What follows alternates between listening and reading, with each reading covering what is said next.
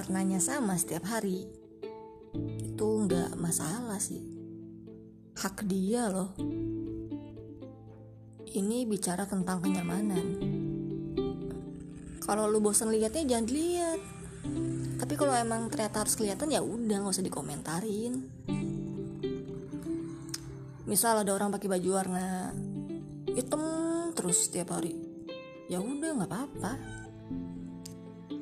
Kalau lu mau komentar bosen, ya itu hak lu sih. Tapi dia juga punya hak untuk menggunakan pakaian yang dia inginkan. Menurut gue sih gitu.